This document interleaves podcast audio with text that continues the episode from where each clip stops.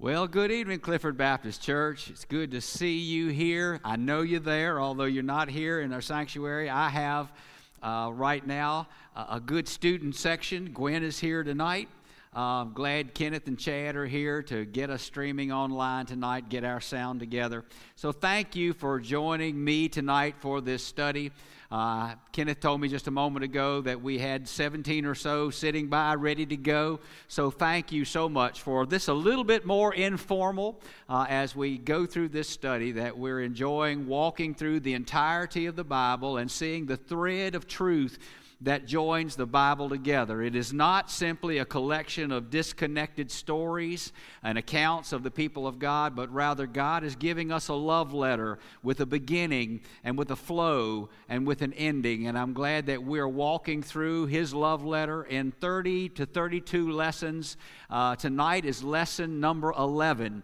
And before I get started, let me remind you that if you would like to go to Clifford Baptist Church's website, or to our Facebook page. The study sheet is available there. It is simply a note sheet, tells you it is lesson number 11 uh, and the section we're in, and gives you space that you can take notes and keep your own notebook. But also tonight, and you might want to pick this up a little later after our study is done, but there's also a handout that has a picture of what the tabernacle of God looks like. We'll discuss that tonight, and also what the Holy of Holies looks like in that tabernacle, as well as the Ark of the Covenant uh, and what that means and what it stands for. And we'll talk about that tonight. But you'll have a picture, or, or an artist rendition uh, of those two uh, things that God gives to us and gave to the nation of Israel as they traveled in the wilderness.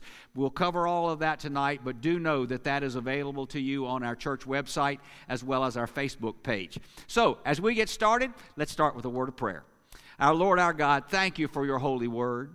Father, thank you that in this word is the roadmap of life. This word has no mistake in it. Uh, it is absolutely inerrant, and we thank you, Father, that it is your perfect word. We can believe every single word of it, Lord. And we thank you for the truth that it teaches us about how much you love us, that you are our Creator, that you are our God, and you want to be our Savior through Jesus Christ. And so tonight, Lord, our pews are mostly empty, but I thank you for the students who are joining with me tonight as we study this section of your precious word, as it connects together uh, and as it's a, a complete flow of your word of God, which teaches us your truth and shows us your plan for our lives and for the history of this earth and for the way that you're going to carry history through the entirety of eternity. So, Lord, bless us tonight as we join together in Bible study. We love you. We thank you for your word, and we thank you that we sit together and we ask the Holy Spirit to be our teacher, our leader, our guide, and give us truth that we need in this day and in our days to come, Father. We just uh, open this study to you and we give you the reins of control. I thank you, Lord, that you give me the opportunity to be the leader, but I pray through me, Lord, that you will be the teacher. We love you and thank you in Jesus' precious name. Amen. Well, tonight we are going to go through lesson number 11. There's an, a, a section that we're covering right now. The section that we're covering is the Exodus and the promised land. And so, as we start this lesson tonight, lesson number 11, let me give you a little backtrack of where we've been so all of us can start on the same page tonight. Uh, especially working back into the last lesson, lesson number 10. Uh, if you remember, e- uh, Israel came to Egypt under Joseph's rule there. He was vice president of Egypt. A, a, long course. Look at lesson number 10. Listen through lesson number 10 to find about, a, about Joseph's life. It's an interesting life uh, in the history of God. But Joseph ends up as the vice president of Egypt, and because of his rulership there, he has the Pharaoh's permission to invite the entirety of his family to come live in Egypt under a royal lineage and uh, to be a privileged people as they live in Egypt. And that living there under those good conditions was about 400 years uh, for the people of Israel and for the family of Joseph.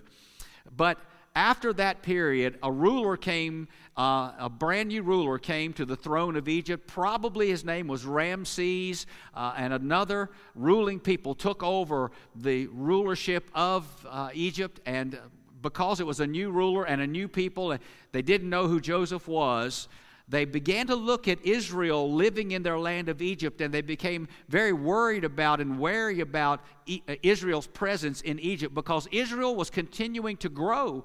There were two million plus people living in Egypt, and the ruler looked at them and said, if they set their mind to do it, Israel could have an uprising and take over Egypt and take over the throne and take over the government. If they set their minds to do it, they're numerous enough that they could rule our land. So we need to do something to control them, something to keep them from rising up. And so Israel became slaves to Egypt.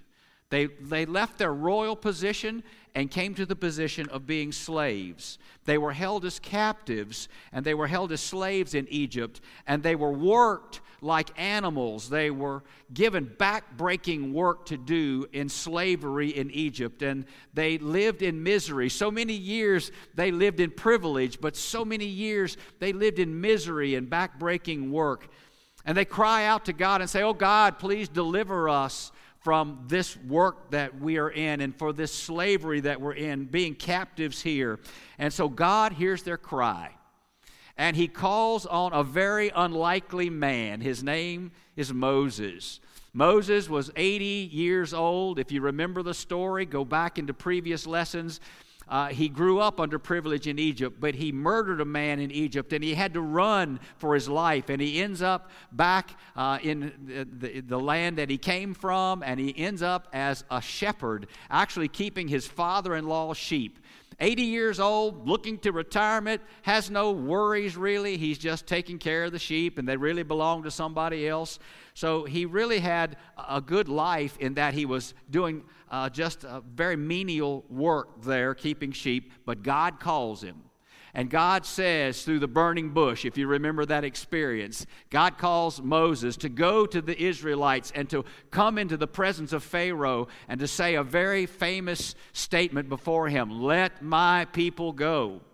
And of course, Pharaoh's heart is hard. He does not want to hear God's word for Israel to be released from their captivity in Egypt. He can't let them go. They are a cheap labor force, and he needs their work. He needs their presence there, so he does not want them to leave.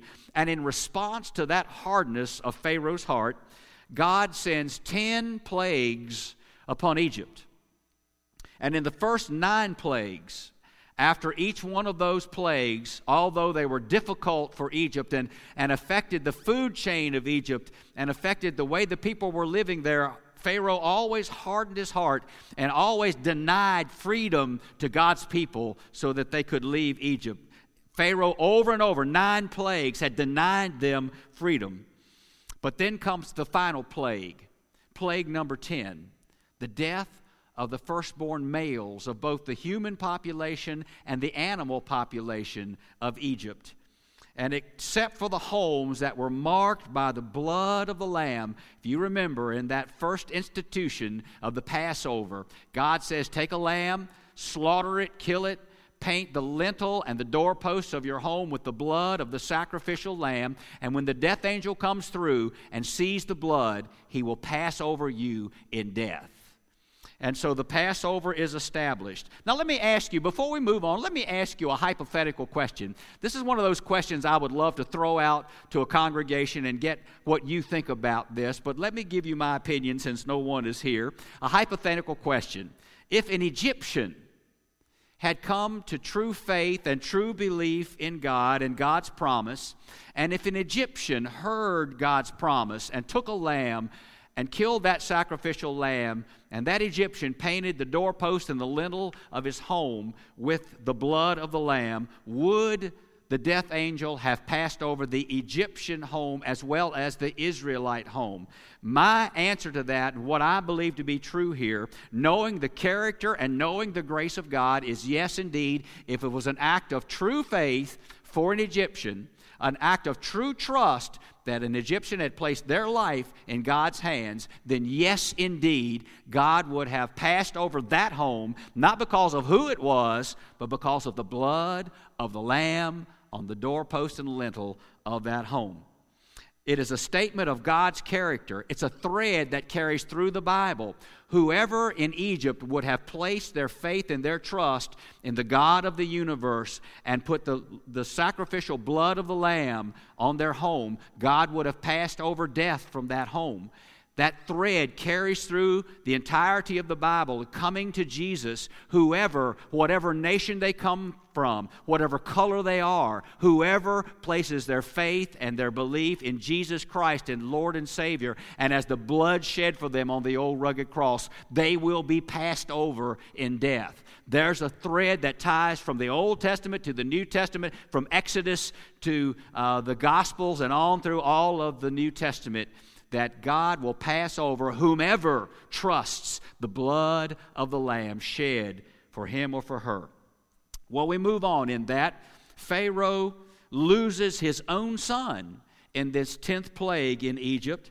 And the Pharaoh is devastated, and he summons Moses and his brother Aaron to come before him. And he tells them, because he has lost his son, because the death angel has come through his home, he tells Moses and Aaron, Take your people, take your animals, take your belongings, take everything you have, and get out of my land. I don't want you here. Get out. Take everything you have and go. And so the Israelites are given permission, not just given permission, but pushed out of the land of Egypt uh, as they could leave after this 10th plague. If you remember, the Israelites do leave Egypt, and it is uh, an act of faith as they leave. They had been there 400 years as slaves in captivity. So they had lived there for centuries in freedom, but they'd also lived there in centuries as slaves. But as they are leaving Egypt, it's a leaving of faith because God is going to lead them through a pillar of a cloud by day and a pillar of fire by night. They didn't necessarily know exactly where they were going. I'm not sure that Moses himself even had a roadmap as to where they were going. He simply was given the instruction of God follow me. In the day, follow the cloud. In the night, follow the fire, and I will lead you where I want you to be. It's a following of faith. They didn't know exactly where they were going, they just knew that they were to follow God. Friend, let me ask you this Do you know exactly where you're going tomorrow? Do you know everything that's going to happen in your future? Neither do I. It is a following of faith, and we're to put our trust in the living Lord, and He's going to set the steps before us. And though we might know every time where we're going, we know that we can trust the one who's setting the steps that we are to follow. But not long after the Israelites leave Egypt, Pharaoh has a change of mind. Pharaoh has a change of heart. He begins to regret that he's let all of this labor force go. And so he decides that he's going to bring them back into Egypt. He had let them go because he had lost his son and because Egypt had lost their firstborn. But after he thought about it, he realized that he didn't want them to go. And so he wanted to bring them back. So look at Exodus chapter 14. We're going to begin our study tonight. In Exodus 14, look at verse 5. And this is the word of God. And it was told the king of Egypt that the people fled.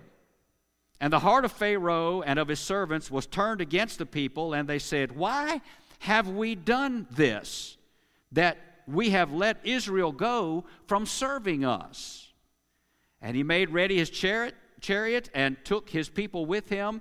And he took 600 chosen chariots and all the chariots of Egypt and captains over every one of them. And the Lord hardened the heart of Pharaoh, king of Egypt, and he pursued after the children of Israel, and the children of Israel went out with an high hand. But the Egyptians pursued after them all the horses and chariots of Pharaoh and his horsemen and his army, and overtook them encamping by the sea beside Pihahiroth before Baal Zephon. So we see that the people of God have left Egypt. However, as they have left the borders of Egypt, Pharaoh changes his mind. He pulls in his army, he pulls together his chariots and his horses, and he goes to bring them back into Egypt after that change of heart. Now, before we move on, let me point out a truth of Scripture here. If you look at verse 8 again, you'll notice that it says, God hardened the heart of Pharaoh. Uh, that's a statement that has confused many people over the years. Did God harden the heart of Pharaoh? Did God himself actually become the author of Pharaoh's evil heart? And actually, that is not the case at all. God did not change Pharaoh's heart to become evil. The Bible teaches us that God is not the author of evil. God didn't change Pharaoh's heart to become evil. Rather, God brought out what was already in the heart of Pharaoh. As you drop a bucket in the well, you bring out whatever is in the well. In the same way, God brought out what already existed in Pharaoh's evil heart. Here's the analogy that I want you to understand about this hardness of heart and God hardening his heart. The analogy is a dish rag. When you take a, a wet dish rag and you twist it and you harden it and, and you wring out the water of that dish rag, you're bringing out whatever that dish rag is holding. In the same way, God wrung out Pharaoh's heart to bring out what was already there. So when the Bible says God hardened his heart, it didn't mean that God was the author of his evil. It means that he wrung out his heart to bring out what was already there.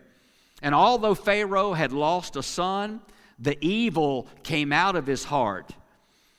And he was going to go after and overtake and return this slave labor of the Israelites in his country. So the Egyptian army is pursuing the Israelites. And as the Egyptians get close to Israel, the Bible teaches us that the Israelites were in a, a no win situation. They got hemmed in on the banks of the Red Sea. They couldn't turn to the right or to the left. They certainly couldn't go forward because the water was before them. And Pharaoh's army is, is approaching from the rear. And so they have nowhere to go. Here they are trapped and they panic. And basically, they say, We're all going to die. We're trapped here uh, at the edge of the sea. Here comes the army after us. There is no escape. We're going to all lose our lives.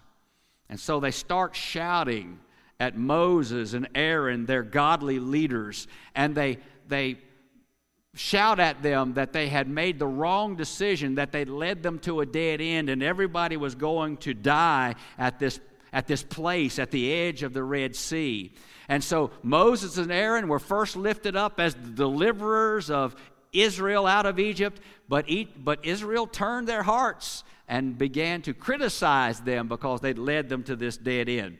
Here's what they're saying look at Exodus chapter 14, look at verses 10 through 12. And when Pharaoh drew nigh, the children of Israel lifted up their eyes, and behold, the Egyptians marched after them and they were sore afraid. And the children of Israel cried out unto the Lord. And they said unto Moses, Because there were no graves in Egypt, hast thou taken us away to die in the wilderness? Wherefore hast thou dealt thus with us, to carry us forth out of Egypt? Is not this the word that we did tell thee in Egypt, saying, Let us alone, that we might serve the Egyptians? For it had been better for us to serve the Egyptians than that we should die in the wilderness. So, all of the people of Israel are criticizing Moses and his brother Aaron. They, they led them to this place and they said, Oh, if we could just go back to Egypt, we would rather be in slavery, we would rather be in captivity than for you to have led us to this dead end. And they're under great criticism. Now, it's amazing to me that, that, the, that the Israelites are saying, we would have rather withstood the beatings and the labor and the slavery than to have listened to you to follow this plan of God. just amazing. So Moses speaks these words to the Israelites as they're here trapped by the sea. Here's the word of Moses to them. Look again, chapter 14, verses 13 and 14. And Moses said unto the people, Fear ye not, stand still and see the salvation of the Lord, which he will show you to you today. For the Egyptians whom ye have seen today, ye shall see them again no more forever. The Lord shall fight for you, and ye shall hold your peace. So Moses stands up against all of the criticism, and he speaks to the household of Israel And he lets them know that God has a plan and they're in the right place as they follow his plan. So he tells all of Israel to hush, be quiet, stand still, and let the Lord fight this battle. Well, you know, as I look at this scene, I have to look at it as a leader of the people of God. Moses was a leader of the people of God. I've served in that capacity under God's grace and by your blessing. You've allowed me to be the leader or part of the leadership team of Clifford Baptist Church. Sometimes, as a leader, you need to stand up and maintain your faith and maintain the course that you know is the godly course. Sometimes the situations come by that you cannot back down on God's word and God's plan because, as a godly leader, you know it's the truth, you know it is right, you know it is His way, and there is no backing down, there is no compromise, there is no turning back. It's not always easy. I cannot imagine what Moses faced when all of these Israelites, remember, two million of them criticizing him at the side of the sea. But he stands up and he says, All of you, hush, be quiet, stand still, quit your criticism, and let God fight this battle. He took the stand when everybody else was against him, and that's important for us to see. He was a godly leader. He basically said, Quit your whining and let God do what God is going to do. And on God's command, Moses raises up his hand. You'll notice this in chapter 14, verse 21, a lot of people think that Moses raised up the rod of his leadership, but scripture says he raised his hand over the sea, and the Lord sends a mighty wind that blows all night long. And that wind centrally parts that sea from side to side. Not only does that wind build up walls of water to the side, but it dries the pathway for the Israelites to walk through. And the Israelites can walk safely through those walls of water all night long. Israel, two million Israelites are walking through the Red Sea and by those walls of water on dry land as they get to the other side, progressing into the promised land. Now, now here's something that you don't often think about, and I want to raise it for your attention. Uh, you remember the old movie of the Ten Commandments. Now, I want to remind you that that movie is not that old. It was released two days after I was born, October 5th, 1956. It's not that old, but it is an older movie. Uh, but in that movie, of course, the Ten Commandments, uh, Charlton Heston as Moses, and the scene has the Israelites going across the Red Sea. If you remember that scene, and I remember it well, I've seen it probably a dozen times over my life. The Israelites are just straggling across, and the children are playing across, and the wagons are being pulled through. But it just seems like the Israelites are straggling through, making their way, going across the Red Sea, getting to the other side. But that's really not accurate. It's not realistic. Remember that two million people crossed over the Red Sea overnight. Those are multitudes of people and a few hours to get them across the Red Sea. It had to be orderly, it had to be uh, in ranks, in, in formation, so that the older people and the children did not get trampled in all of this traveling. In fact, in Exodus chapter 13, verse 18, it says that, that the people went up harnessed that means they went up in a very, very orderly filing fashion. So, listen, this is amazing. Somebody figured this out. I didn't figure this out on my own, but I did read it and I did keep the note. In order for two million Israelites to get across the Red Sea in one night, the passageway would have had to have been three miles wide, and the Israelites would have to march across in horizontal lines of 5,000 people, shoulder to shoulder, rank after rank, in order to get across the Red Sea in that number of hours, let's say 12 hours. It would take that kind of order in order to get all of the Israelites across the Red Sea in those few hours. Two million people, you can't straggle across. It has to be a very orderly crossing. I think that's very amazing that 5,000 people abreast are going across the Red Sea, line after line, getting to the other side. Now, as the last of the Israelites do clear the shore on the other side, God tells Moses to lift up his hand once again. And in uh, Exodus chapter 14, verse 26, it says that all the Egyptian chariots and all the soldiers and the horses are now charging through that dry riverbed, that dry ocean bed of the Red Sea. And when Moses lifts up his hand, this, the walls of water crash in, close in, and all of the soldiers and all of the horses lose their lives. The chariots are covered up and gone under the sea.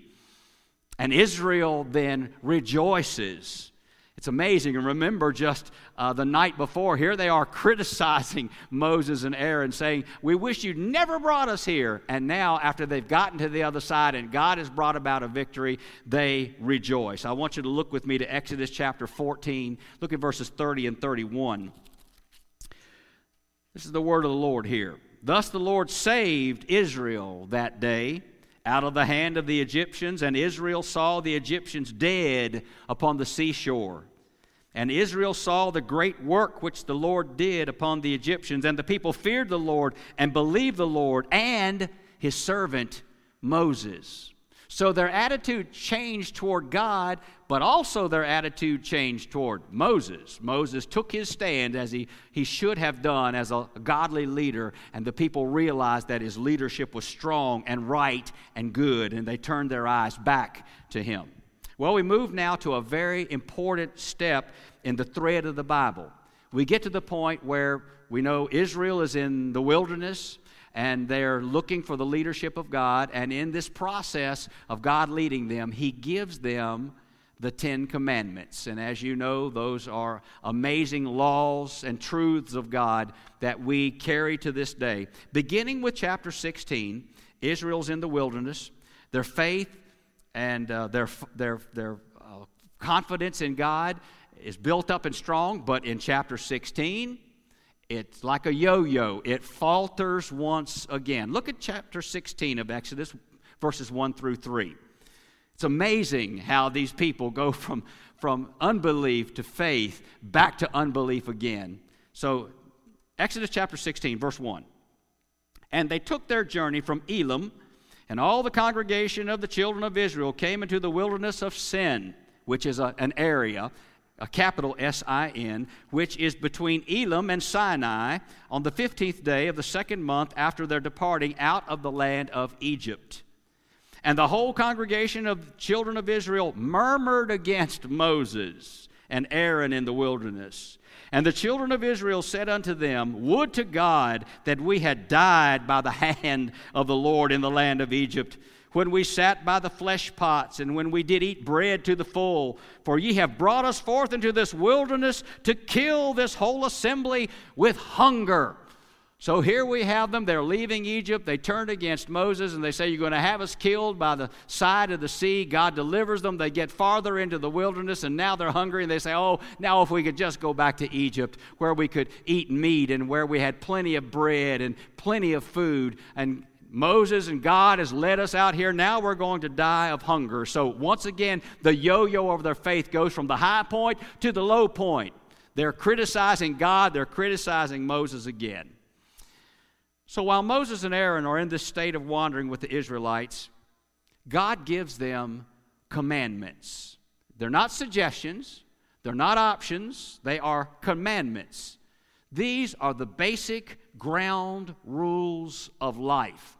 Not just life in the Old Testament, not just life 3,500 years ago or 2,000 years ago. These are rules and statements of God's never changing truth that we need today. These are the basic ground rules of life. They do not change, they are never to be watered down. Uh, they are a set of basic moral and ethical codes from God Almighty. Now, let me point out something that often we overlook. You know, when we think about the Ten Commandments, maybe our mind goes back to the old Ten Commandments movie of 1956 where we see God writing the commandments on tablets of stone. But when God first gave the commandments to Israel, He did not give them to Israel on stone, but rather He spoke the commandments for Israel to hear. Uh, look at Exodus chapter 19, verse 20. Exodus 19, verse 20. In the third month, when the children of Israel were gone forth out of the land of Egypt, the same day came they into the wilderness of Sinai. So God calls Moses up on Sinai for a meeting. But after Moses meets with God, he comes back down to deliver God's word to the Israelites. At the beginning of chapter 20, we hear God speak the Ten Commandments to all the people of Israel. They were not on tablets. God spoke them with his very voice for Moses and Aaron and all of the people of Israel to hear God's spoken word. The Israelites, hearing the voice of God, are overwhelmed by his presence and overwhelmed by his voice. By the way, I remind you, I believe anytime that we hear the voice of God, in the Bible, we're hearing the voice of Jesus. Jesus in John chapter 1 is called the Word. He's the Word, the spoken Word of God. I believe in the Garden of Eden when it says that the voice of God is walking in the garden, it's Jesus, pre incarnate before he comes to Bethlehem. But I believe when Israel hears the voice of God, the thundering voice of God giving the Ten Commandments, it is the voice of Jesus the one voice that we hear as we read the Bible. But as the voice of God speaks the law of God, including the Ten Commandments, he gives Moses and the people various laws regarding uh, idols. Uh, the Israelites are so uh, overwhelmed at the presence that in Exodus chapter 20, verse 21, Moses goes back up on the mountain to receive these additional words from God. He goes into a very thick darkness where he meets with God. He, he leaves the visual sight of the people of Israel as he ascends the mountain. He goes into a darkness, perhaps into a cloud of God's presence. But the Israelites lose sight of him. But then God gives Moses various laws outside of the Ten Commandments, in addition to the Ten Commandments. He gives Moses laws about uh, the, the, uh, the, regarding idols and the worship of idols in Israel. He gives Moses words about the proper treatment of servants and about murder and about eye for an eye and a tooth for a tooth. Uh, that law, by the way, in Hebrew is called lex talionis, eye for an eye and tooth for a tooth he gives Moses words about ethics and about the feasts that Israel is to celebrate. And Moses on that mountain sacrifices to God and meets with God to, to receive instruction in these laws and uh, in these directions of God. But also, he gets some building instructions. While Moses is with God on the mountain, God instructs him how to build the tabernacle, how to build the ark of the covenant now, that's an item that goes into the tabernacle set, about, set apart for the priests. So, at the end of the meeting, and we'll get a little bit more about the tabernacle and the Ark of the Covenant in just a minute, but at the end of the meeting, in Exodus chapter 31, verse 18, God then gives Moses the Ten Commandments on tablets of stone. So God first speaks the Ten Commandments for all of Israel to hear. Moses goes up on the mountain, he disappears from their sight, and in the midst of all of God's word given to him, including some building plans, God also gives Moses the Ten Commandments written on tablets of stone with his very finger. Now, as we think about the Ten Commandments, they set God's high standard for all people.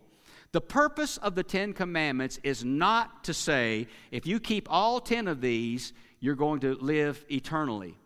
Uh, if you live all ten of these Ten Commandments perfectly, you'll be good.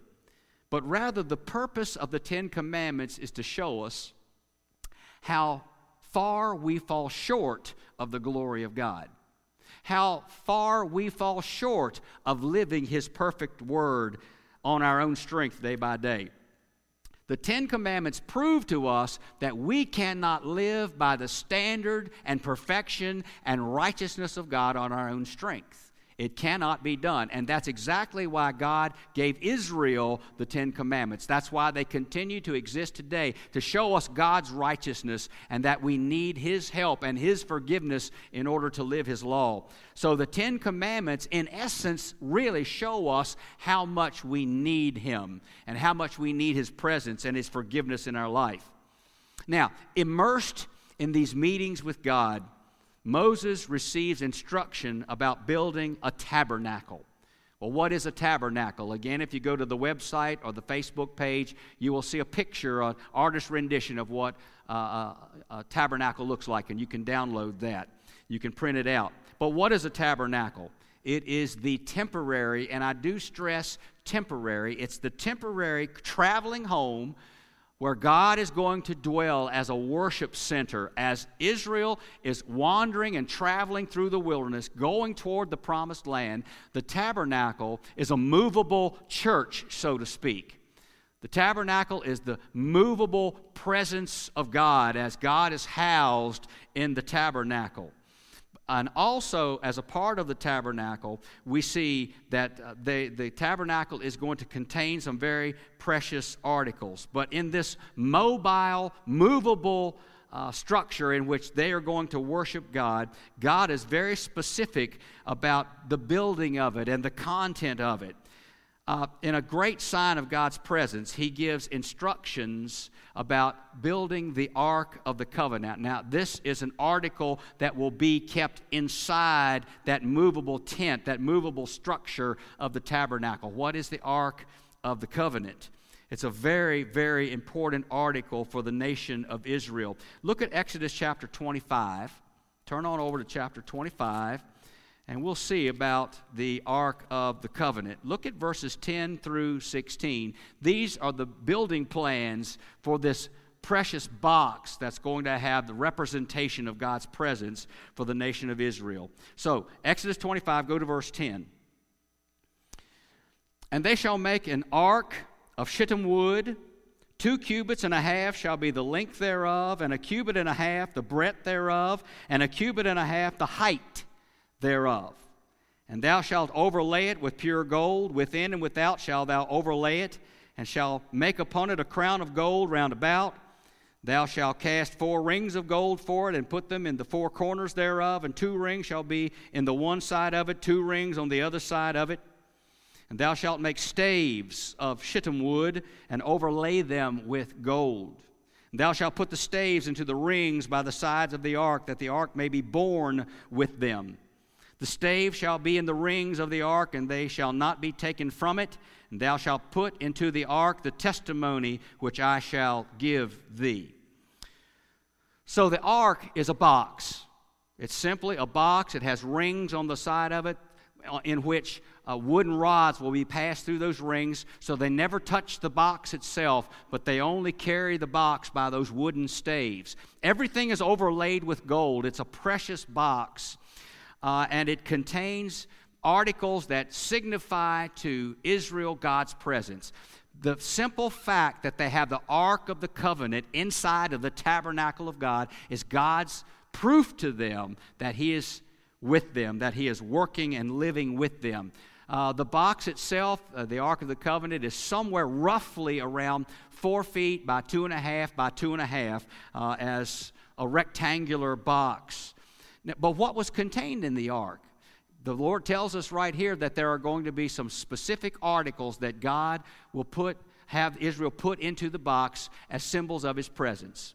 Well, actually, the book of Hebrews tells us what those articles are. In Hebrews, in the New Testament, Hebrews chapter 9, verse 4, it says, In that Ark of the Covenant, that precious box of God's presence, would be a golden pot of the manna of God. Remember, that's the food of God that He fed to Israel when they were hungry. They would gather manna through every day and it would serve them through the day. Uh, the manna that He gave to them uh, would keep them from being hungry. So there would be a golden pot of manna from God. There would be Aaron's rod of priestly authority kept in that golden box of the Ark of the Covenant, and also the tables of those Ten Commandments given to Moses, written by the finger of God. The ark was a very holy reminder of the presence and the power and the provision of God. But in the tabernacle, with the placement of the ark, what separated the holy ark from the rest of the tabernacle and the outside uh, of the entryway and the courtyard of the tabernacle. What separated the holiness of the ark and the holiness of God from the people? In the tabernacle, separating the ark from the sight of all the people was a very heavy veil or a very heavy curtain, a very thick curtain. In Exodus chapter 40, verse 3, you can read about that veil being there. Why is that an important symbol? It reminds us that people are sinful. All of us are sinful, and none of us can righteously stand and look upon the holiness of God. Sin separates us from God. The curtain separated Israel from the Ark of the Covenant. No one could look at that ark because it's, it symbolized the complete and the perfect righteousness of God. And the people could not look upon it because of their sin, because of their separation. God is too pure for us to look upon. And so the Ark of the Covenant, the symbol of the presence of God, was separated from the eyes of the people by that very thick veil, that very thick curtain. Once a year, a priest of God, the high priest, could enter into the Holy of Holies where this ark is and offer an atonement of sin.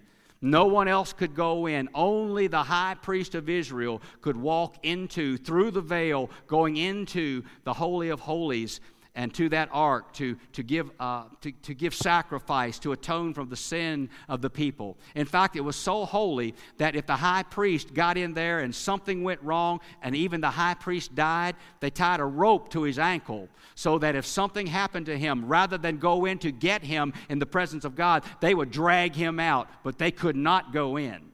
That's how holy the Ark of the Covenant was. The Jewish people, of course, still recognize the holiness of God.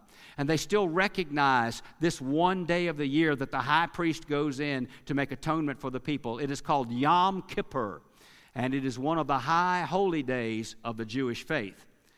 Well, let me ask you this why don't we celebrate this day of reflection, this day that we recognize our sin. We recognize that we need to repent before God. Why is it that we don't have a human high priest to go into a holy of holies and atone for our sin? There's a reason. We do not need an earthly high priest anymore to go into the presence of God, to atone for our sin, to be our presence before the Lord. We don't need a high priest to make a sacrifice for us as the Jews did in this day because today Jesus Christ is our high priest. He is the one who, he himself gave the final sacrifice. He gave himself to the old rugged cross that we might be forgiven, that we might be saved, that we might boldly, through him as our Savior, be able to come into the presence of God because we have been made righteous, we have been forgiven, we have been made pure not by our own actions, but by the blood of Jesus Christ as our Lord and our Savior. Write down these references. Hebrews chapter 4, verses 14 through 16, Hebrews chapter 9, verses 11 and 12 and Hebrews chapter 10, verses 10 through 12. And that New Testament book of Hebrews, it spells out that we no longer need any earthly high priest because Jesus Christ himself is our high priest. He gave himself as the final sacrifice. And that high priest of Jesus Christ eliminates the need for any other sacrifice. That's why to this day we don't sacrifice lambs anymore as Israel did. We don't have the recognition that we have to paint the doorpost and the lintel of our homes with the blood of a lamb because our hearts have been painted with the blood of Jesus. He shed his blood that we might be forgiven, that we might be saved. And the Bible is very plain to say without the shedding of blood, there is no remission of sin, and it is by the blood of Jesus, it's by the blood of the high priest himself that we have been forgiven. That's the thread I want you to understand that ties these words that we're studying right now as the high priest goes into the Holy of Holies and before the Ark of the Covenant and he, and he makes atonement for the nation of Israel. That thread ties through, in that the high priest now, as we see it in Exodus, the high priest now of the New Testament is Jesus Christ the New Testament, the new covenant that comes through him, because he himself, the high priest, is also the Lamb of God who gave himself that we might be forgiven. The Bible is an amazing account of God's love for us, and he ties it together as we see the blood of the Lamb in the Old Testament with the blood of the Son in the New Testament. So, as we end tonight, here's where we end our study in the book of Exodus. God has provided a mobile tabernacle for the nation of Israel. As they travel through the wilderness, they're going to carry uh, the tabernacle of God, representing the presence of God with them. As they come to an encampment, they will set up that holy tent uh, with an entrance way and the Holy of Holies and the curtain in the middle and the precious items of God, especially the Ark of the Covenant, in the midst of that tabernacle. They're going to have a house of worship. And as they travel, they're headed toward the land that God promised to them. So, this is a traveling, a movement of the people of Israel, and it is a movement of faith as they're going to the land that God promised to Abraham and Isaac and Jacob and the family of Israel. So that's where we end tonight as we leave Israel in the midst of the wilderness, traveling with the tabernacle, striving to follow after Moses, having their ups and their downs, their moments of faith, their moments of doubt. And that's where we are going to leave Israel tonight in lesson number 11. And that's where we pick up next week. Next week, if you would like to uh, read ahead a bit, in lesson number 12, we are going to enter into the book of Numbers. Uh, some of these books we don't read very often. Uh, we sort of gravitate toward the New Testament, but next week we're going to be looking into the book of Numbers. If you'd like to read some of the opening chapters of Numbers, uh, read ahead a bit. That's where we'll start next week. God bless you. So glad that we could have class together tonight. And as we end, we know God is going to bless us through these days that we're separated. But, but praise God that we still have this connection, that we study His Word, and that we bow before Him as His people. And we remember again, the church in these days is still absolutely the church. We still are to be ministers, we're still to be servants. Yes, our activities have been uh, redirected and restricted in so many ways, but whenever we have the opportunity, always be that witness for the living Lord Jesus Christ. In our homes, as well as when we do venture out into the public, we're going to be that representative and that witness for Him. Let's pray together. Our Father, our God, tonight, thank you that we meet together under your grace, under your blessing. And Father, tonight as we study uh, the nation of Israel going through the wilderness, Lord, it amazes me that we see their confidence in God, and then they lose confidence in God and in His leader, and then they regain it, then they lose it again. It seems to be kind of a yo yo effect of their faith. And Father, sometimes I think we criticize Israel, and yet we, we also know that we're challenged to always keep our eyes on you. And when we come to that moment of doubt, to look to you and to see the ways that you reinvigorate us and renew us in your love and in your grace, may we always keep our eyes on you. We thank you, Father, that in a day long ago we've, we're studying the high priest going to atone for the sin of Israel with an animal sacrifice. But that holds hands with the New Testament because now the high priest is not a human being, uh, it is the Son of God, Jesus Christ. And he himself is the Lamb of God as well as our high priest and the one through whom we come for salvation. So tonight, Lord, thank you for blessing us with connecting your word together. Bless us as we continue to walk through it. We love you, we thank you, we trust you, and we know, Lord, that you're going to lead us through these days as we continue to be your church and as we continue to carry your good news into this world, Father. Bless us, we pray. Thank you for this evening in Jesus' name. Amen.